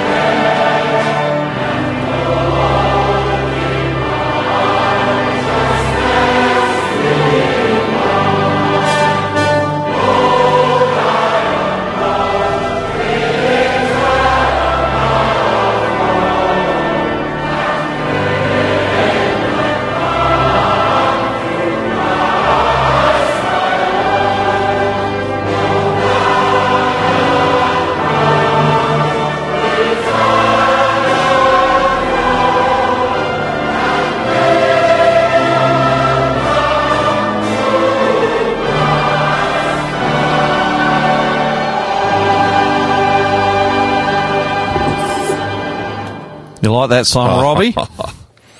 Just making sure he's there. You there, Robbie? I'm here. Can Could you hear that song? Nice. No, I can't hear the music for some reason today. Ah, that's, that's that great song, and can That was it a good be? song. Yeah. From Songs of Praise, they were meeting together in England, and oh boy, it was good. Um, I, I, what we try to do is every week we try to put at least one or two songs that we'd be singing in church, just to give people an idea of what they'll see if they go into an Adventist church. Although there's a bit of variety, isn't there? Um, There is. Yep, yep, yes. How you going, song, Robbie? though. Are yeah, you- good, good. Being, uh, I'm actually still on leave. This is my last week of leave, and we're uh, Oh, no. trying to finish finish our kitchen that uh, got flooded. So trying to renovate a little bit. He had a Faith FM jacket on last week, Hunty. And I look what he's got on Look what now. he's got on Look at it. Faith A FM Faith experiment F- t-shirt. Hey, Faith experiment. Hey, uh, okay, Hunty. A podcast. we have to get a Faith F. We have to make one up for Aussie ourselves. Pastor Faith FM shirts. We yes, should. we do. Yeah, we should. Yeah. Hey, before we start, uh, do you remember what date you're coming to our church? I'm trying to remember. Uh, maybe. It's- m- yeah. It's July. Have I you- think it's July 8, isn't it? No, hang on. It might yeah, be. July 8. So July 8, Robbie Bergen, Faith FM, is going to be at New Hope Church. We're going to start from next week sending out some serious invitations to our listeners to come to that very special day. Yeah, we'll make an ad too, eh? Yeah, I think so. Um, if, you're, if you're living in Sydney, you'll be already be hearing the ad for it. So Nice. have you got an ad up for it, or are we making that? yeah, yeah. There's an ad. Has that been running for the last couple of weeks just in Western Sydney. Oh wow! Beautiful. I didn't know that. I need to listen to. So if I yeah, but I'm listening to Faith FM on an app. So is, am I getting that even though I've got my app in Western Sydney, or not really? Only if you set your station on the app to Western Sydney. ah. I don't know. So whether in the app, so in the app, you can go to my profile and you can set your location as Western Sydney, and then when no matter where you are in the world, you'll be listening to Western Sydney um, ads and promotions. you want to come that day, um, not only will Robbie be presenting twice, you didn't know that, did you, Robbie? No, I didn't. You'll be presenting at 10 and 11.10. But 10's only half an hour, so. no, it's not. It's, it's no. It's Yeah, it's 45. 10 it's 10, 15. it's 45 minutes. Take it from me, bro. it's 45 minutes. We go, we go from 10 to 11 and we have about 10 minutes of singing. So that'll give you an idea of welcome and a prayer. Yeah, but I like to. I'm looking like to looking forward to meeting the Western Sydney cohort. Yes, yeah. Hunty likes to, you know, with us pastors, he likes to skinny our time down. I do. I like to uh, make a gap between the two programs so people can go back You've and got get a gap. You've got it from 11 till 11.10. There'll be a gap. Yeah. And then we're going to have fellowship lunch, which means we're going to have a beautiful vegetarian lunch. Looking forward to that. Excellent. I'm looking forward to it as well. Yeah, let's get, let's get back onto this subject we've been onto for the last couple of weeks, and we actually did a Bible study on it just then. Um, not specifically on it, but we looked at, at at at Indigenous cultures and Australian culture and the way, you know, how they. You, you see in, in both cultures the calling up of the ancestors and Yes. those who are once dead. And we looked at the danger. We looked at the story of Saul um, and the mistake he made in trying to call Samuel up. And we looked at it wasn't actually Samuel at all; that it was a Correct. a spirited demon that came up. Pretty pretty sobering story that one. Um, and it gets harder to share this message in a sense because in Australia and certainly around the world, Indigenous culture, and rightly so in many aspects, has made a comeback. But Yeah, with that, with that comeback comes some of the worship that involves this ancestor demonic stuff, which is very dangerous. I've been to New Guinea, seen it more amongst the people of Papua New Guinea than down here in Australia, where you see the demons at work very actively, very powerfully. Uh, and it's amazing to see people from these indigenous cultures coming out and making decisions to follow Jesus and the power Jesus gives them and the, the changes he brings to their life and then the changes they bring back to their own culture within the context and narrative of their own culture. Very powerful. Um, Yeah, absolutely. But I guess we're talking more about Australian culture and Western culture now. Want to just do a little bit of re- re- reverb and then go back, uh, not reverb, re- Rewind. rewind or, or repeat and then get into it a bit more again. We've got 22 minutes. Robbie, have you got the timer there? He's got a clock too. I can see it. 2156. That's the one. So who are the ancient gods? Because we're talking about the return of the ancient gods. Yes. So we we're sort of been going and looking how you know in in the book of well the book of Kings, First Kings, Second Kings, and Samuel. You know, there's some of the stories hmm. you just shared now sort of set the context for what we talked about a couple of weeks ago. where in ancient Israel we see that they did two, th- well, three things really. And in the, doing these three things, they removed God from every aspect of life. And as a result of God being removed, it filled their, their daily life and their society and their culture with what we're calling the gods, right? In, in air quotes. Yeah. When we're, when we're saying that, we're really talking about Satan and his, and his cronies, the dem- demonic, uh, or fallen angels, as we've already talked about in the past. So in, at the time we get to Elijah, Elijah shows up and he goes to Ahab. This is in, in uh, 1 Kings chapter 16, 17. Eli- if you want to Elijah is a prophet.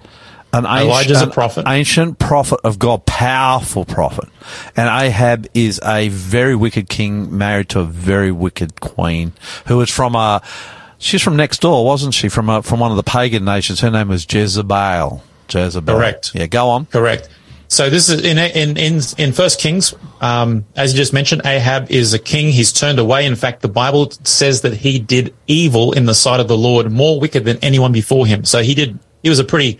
He pretty much rebelled against everything he had been raised with in terms of God, and part of that was marrying the Baal priestess or high priestess of Baal.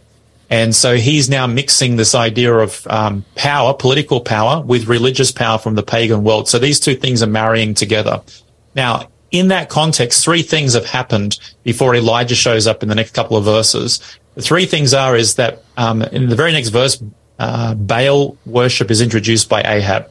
So Ahab sets up a, an altar, then he sets up a wooden image of Baal, and he commands people to worship. And so the first thing we see is that in society, and this is in ancient Israel, they turn away from God. That's what Baal comes and does. Baal starts being the, the face of, hey, if you want it to rain, you pray to Baal. If you want your crops to grow, you pray for Baal. If you want peace, you pray for Baal. So Baal is the turning away from God. And then straight in its footsteps comes Ishtar, or the Queen of Heaven, as Jeremiah calls her. There's, there's a thousand different names for her. And basically her job is to, she's the enchanter. And I, I again, I'm per- personifying these things, but it, we, ultimately it's Satan behind all of this, right? And so the enchantress basically takes away um, sexuality from its God-given sanctity of marriage and introduces it, or basically separates it, introduces it into culture as a as a freedom, as a expression of oneself.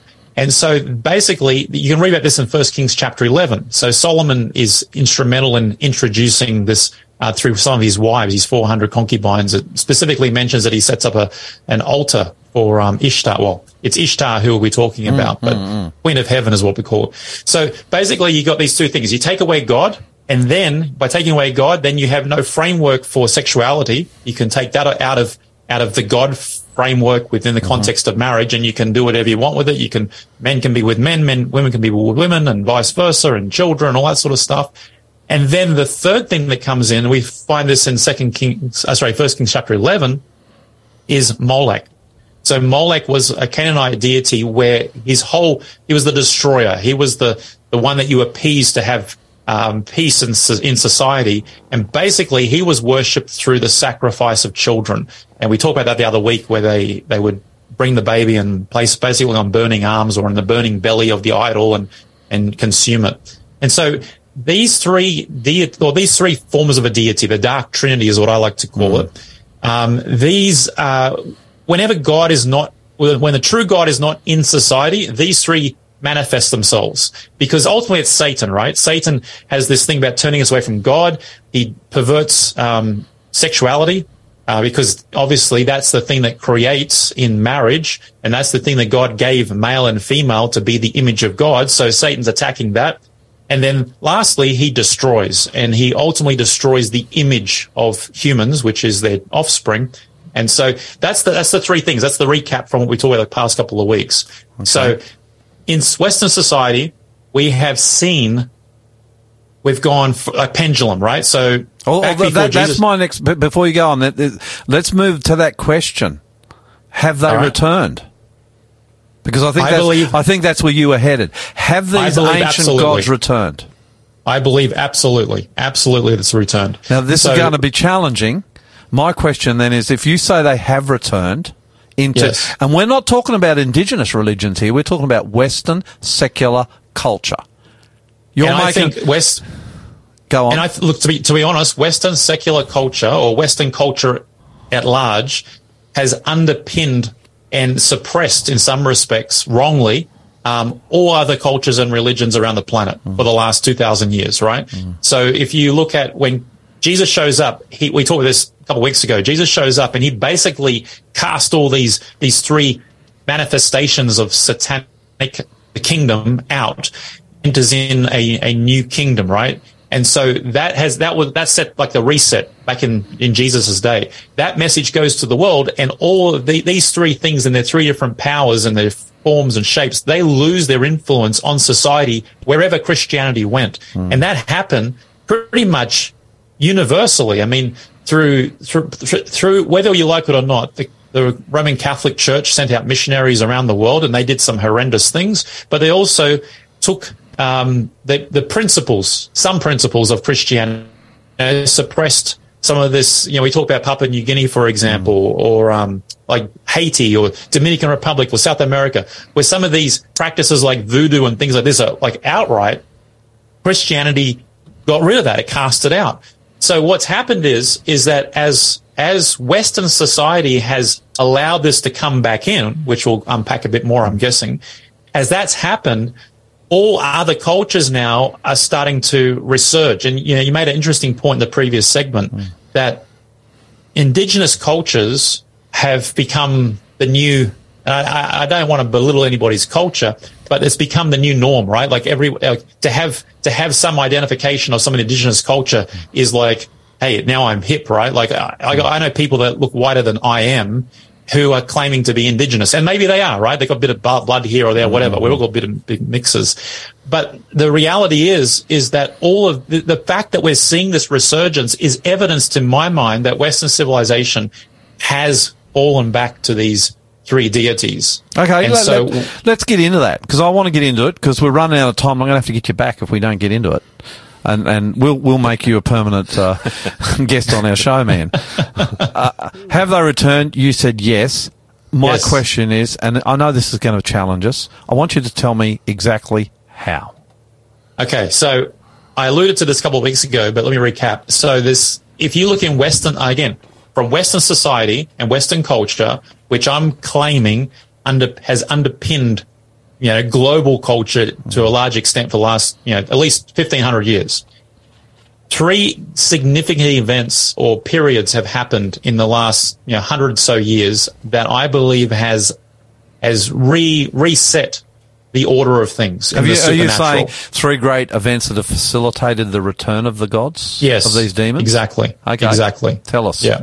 So the, the first thing I see, so again, I'm looking at it from a, I'm looking at it in the lens of the Old Testament and seeing it in the context of modern society, right? so Yep, yep. in the Old Testament, the first step was the introduction of Baal and Baal's job was to turn us away from God. That was it, right? And God was removed from culture. He was removed from the true God I'm talking about, removed from um, government. He was removed from education. He was removed from everything.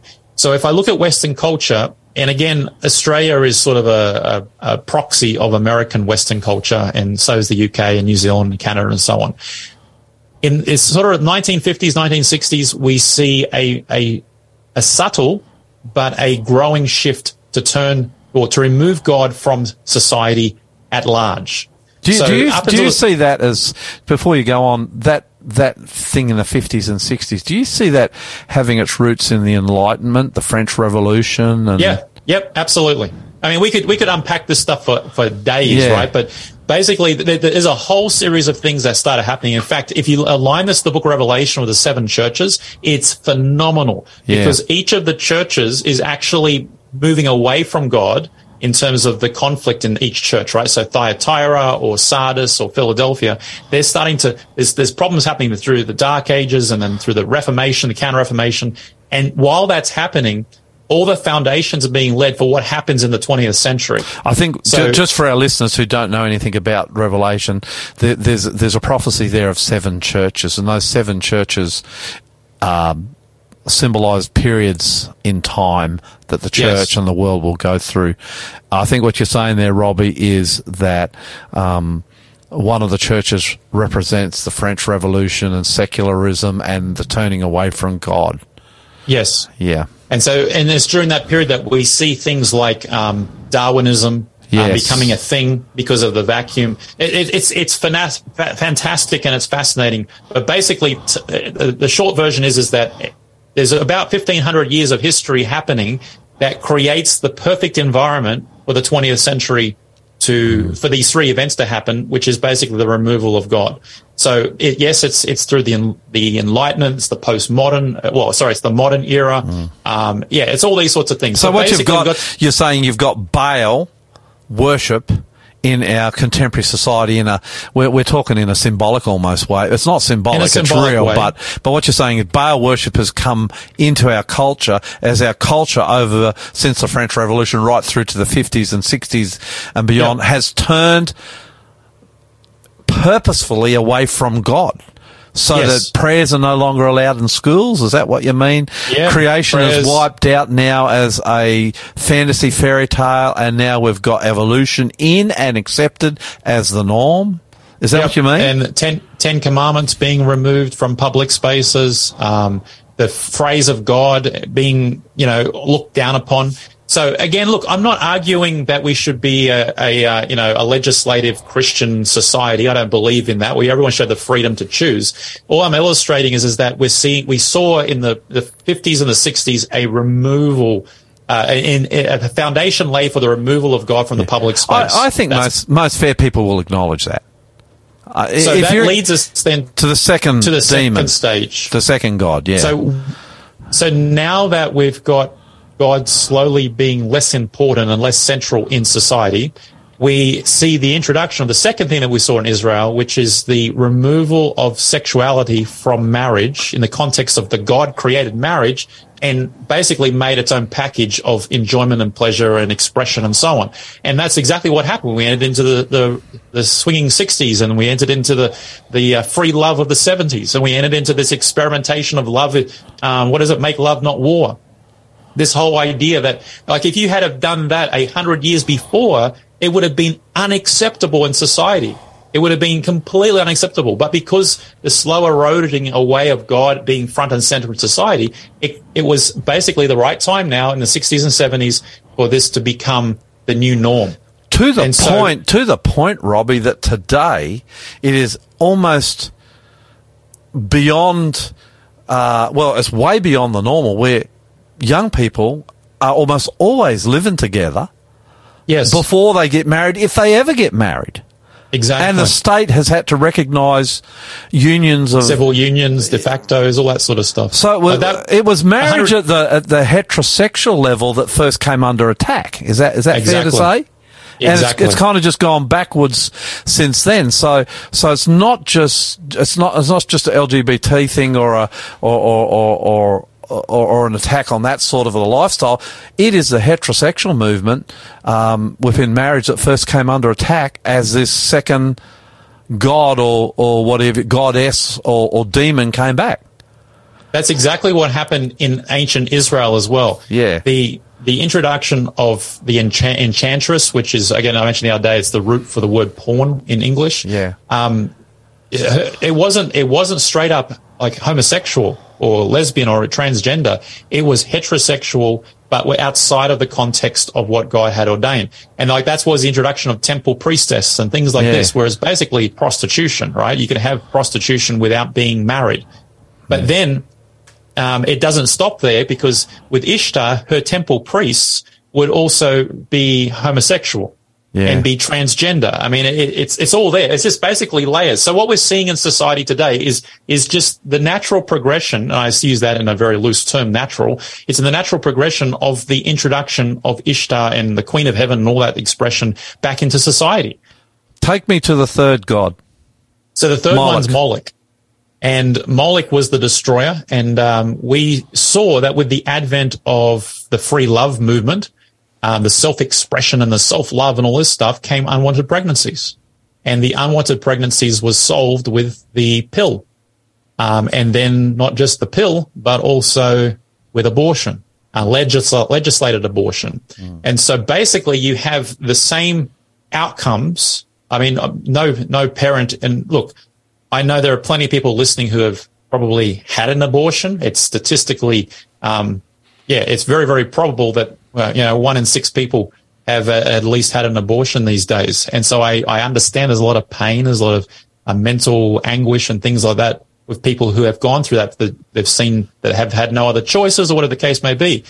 But I'm just looking at this purely from a, you know, a, an observer's perspective that the outcome of the sexual revolution was unwanted pregnancies. And the unwanted pregnancies basically be uh, seen in Western society now as a sacrificing of children. I mean, you don't have to even be a, a, a pro-lifer to acknowledge that there has been, you know, countless millions of abortions. And I've, anyway, so the point I'm trying to make is, is that Molech, every time he shows up in the Old Testament, it's child sacrifice. Mm. And so you can see an equivalent to that in the form of the abortions that are happening since. If you look at the three things together i mean it's it's pretty compelling that you see first the turning away from god which is the Baal then you see the the free love and the the, the uh, disconnecting of sexuality which is um, ishtar. And then you see the sacrificing of children which is moloch. So when you look at western society you see all the earmarks of ancient israel in the time of ahab and jezebel and elijah. Why does the world not see this so, you know, the most famous verse in the Bible is probably John 3.16, right? So, you know, God came, sent his son in the person of Jesus, that uh, no one should perish. If you read down just three more verses to verse 19, it says, and this is the condemnation that light has come into the world and men loved darkness rather than light because their deeds were evil. This, I mean, it's a hard question. Why doesn't the world see this? Well, men love Eve darkness rather than light. It's almost um, it's almost like these three demons hit us as human beings in natural weaknesses we have. Yes. Do, do you know Absolutely. what I mean? It's it's easy for us to turn away from God. Before God, well, I can only speak for myself, but there's a natural inclination to what I would call the works of the flesh, sexual immorality, yep. especially for men, but increasingly for women too. Sexual immorality comes easily. It's pleasurable. It's what we do without that restraint. And then you look at um, the death of our children in the millions. It's almost a turning away from an accountability for that sexuality. Exactly. Um, it, it, look, it, so what I'm saying, it's natural. It it's natural for us, isn't it? It's natural for us to go this say, road. As horrendous as it all sounds, it's actually quite a natural progression. If you if you have listen, if you take away God and the the framework that God brings to order and harmony and morality, if you take that away or put that on the side just temporarily, then as exactly what you said, the natural carnal heart and the carnal heart being you know the unre- yeah. unconverted self it craves the things of the flesh. And the number one thing of that is, is sexual, sexual behaviors. And the result of sexual behavior is going to be children. I mean, that's the natural order of things. And, and, and we so, don't, we don't want to be accountable for that. And we don't want to be accountable if, for if, exactly. If, this is not everyone, of course, but I'm just saying, um, a lot of, we just don't want to be accountable for that. Hey, look, we're running out of time. We've got three minutes. I want to get to this and, and, we'll come back at another time in the not too distant future on this, I think, um, yeah. because it's so interesting. Can these, the return of these gods, these three demons, horde of demons, really? Yes. Can they be resisted? Can we resist this in our own lives? And how can we do it in a way that is not so offensive to our fellow Aussies? Or, so or, or is me, that impossible? Let me, let me paint a big picture real quick. Yep. The big picture is this this return of the gods, as as we're calling it, this is predicted in the book of Revelation, right? So in Revelation chapter, well, we talk a little bit about the seven churches. We can talk a bit about Revelation 12 and 13 and 14 together, which is the center of the book of Revelation. In Revelation 13, we have a, uh, the, of a counterfeit prophet Elijah. So the prophet Elijah shows up as, it's not called prophet Elijah, but he shows up calling fire down from heaven, which That's is right. directly referencing the Old Testament, right? So right there in chapter 17 of, of Kings, where we see the story starting. So think about this. The Bible is predicting that there will be a counterfeit of the work of Elijah. Now, what Jesus said in his ministry was that that Elijah will return before the coming of the Lord. The disciples say, Hey, why do the rabbis say this? And Jesus says, Well, actually, Elijah's already come. It was John the Baptist. And so John the Baptist is a type of Elijah and a type of Elijah is coming based on, you know, uh, Malachi uh, chapter four and what Jesus said. And this is, I'm not, I don't believe a literal Elijah is going to return. I believe it's, it's the message of Elijah that returns. And what was the message of Elijah? It was get rid of Baal, turn your, your hearts back to the true God, get back into the right view of sexuality and stop sacrificing your children. I mean, that was basically the message. And it's funny because in Malachi, the message is before the great and terrible day of the Lord, Elijah will come. And what will he do? He will turn the hearts the fathers to the children and the children back to the fathers. So it's the reversal of the gods being in society. So the prophet or the message of Elijah is the key thing that's going to solve this problem nationally, globally, corporately. But individually, is as we said before, Jesus said, if the heart, if the house is being cleaned, if it's not filled, it will be filled with something else. So the short answer to your question is we've got to have our hearts filled with the Spirit. Now, we're, we're we're out of time. Can we come back next week and talk about that? Specifically, Yes. how to have your heart full of the Spirit, how to come back to God if you've been on this road. Is that all right? Let's all right? do it. Let's do it next week. Let's week. do it. Thanks for joining us, Robbie. Uh, have a No good worries. week. This is challenging, but it's very exciting stuff. Thank you, mate. See ya. You're listening to the Aussie Pastor here on Faith FM. Pretty challenging, Hunty. Powerful. Oh, I know goodness, that. yes. I know that there are some out there listening who'll be unsettled with that. Don't be. L- let Robbie. co- Let's let him come back next week, yes. uh, and, and let's For talk sure. about the positive of this, about what it is to come back to God, what that looks like, how you do it, and the power that comes into your life, and the healing. The healing is probably the thing I think about more than anything, Hunty. That'll come to your life Mm. Yeah. when you turn to God. This last song, What is it? Blessed be the Lord Got God. Almighty from the Maranatha singers. It is talking about the God of Elijah who is all powerful, who is the King of the kings and the Lord of the lords. He rules over these demon gods. He has more power than them. And when you've got him in your life, when you ask him to be your Lord, you'll always win with him living in your heart.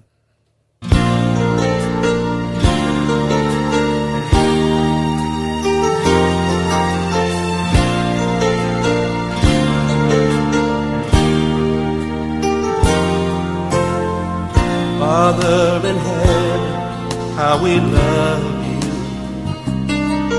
We lift your name in all the earth.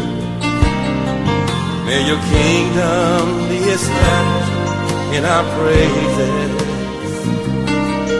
as your people declare your mighty words. Blessed be the Lord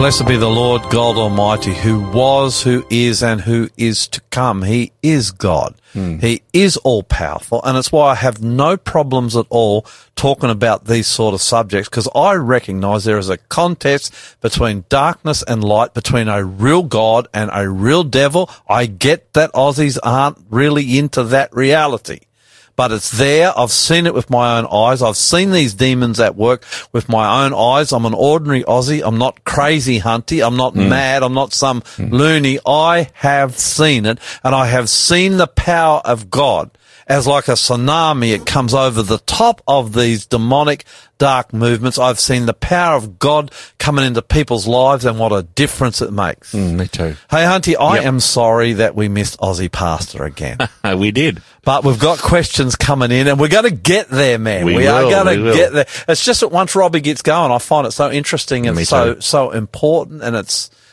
ah, it's, you, you just don't want to hold, do, you, want to kind of clear the road for him That's right. because I know that this is on the ground relevant stuff Yeah. out there. Yeah. And if you're having a bit of trouble keeping up to it, you can listen to this, uh, interview and this program again, Hunty. Uh, for sure. Uh, this podcast is available on the Faith FM website. Uh, if you're watching us on Facebook, you can easily rewind and watch this again on the Aussie Pastor Facebook page or the Faith FM Facebook page. Is it on YouTube? Uh, no, we're not on YouTube. Only Facebook and. Is there a reason we're not on FM. YouTube? Are we moving to YouTube? No, is- no, we're not going to YouTube. no, No. There's uh, copyright issues, is there? Um, there's, I'm the- putting the- him on the as we close the program. I'm putting him Well, on the line Faith FM here. doesn't have a a YouTube channel yet. Ah, so we can't. Okay, yeah, Hmm. we'll have to think about that, won't we? Well, we're glad you joined us today. I hope We you are were blessed. I hope you got a little glimpse into a window where you saw Jesus, because that's the most important thing. And I just want to pray. Lord, bless our listeners and those who are viewers today. Challenging subject. Uh, yet what we're trying to do is not so much condemn others, their ways, uh, their practices, but to show you Jesus as the great God, the one worthy of worship and honor, and the one who we were designed to invite into our hearts to live with us. May that be the experience of each person listening and watching. And Lord, if it's not their experience, gently I pray, in the name of Jesus of Nazareth, move their hearts to you through your Holy Spirit, I ask. This we pray with a blessing on all those again who are with us today in Jesus' name. Amen. Amen. My name is Lloyd Grolimund and I am the Aussie pastor. And my name's Hunty Man in Black, and I'm the techie, and we love you, but Jesus loves you so, So much more. I'm going to say see you later, but I'm just thinking Men in Black. That's a new one. Are you in black? well, yes, maybe I'm he kind is. of in black. Yeah, I got a black top on. Yep. God bless God you. bless you all. See you next See time. you next time.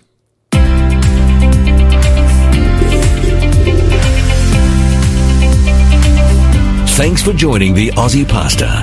If you enjoyed today's program and would like to find out more about Jesus, our ministry, or ways to support us, go to findjesus.tv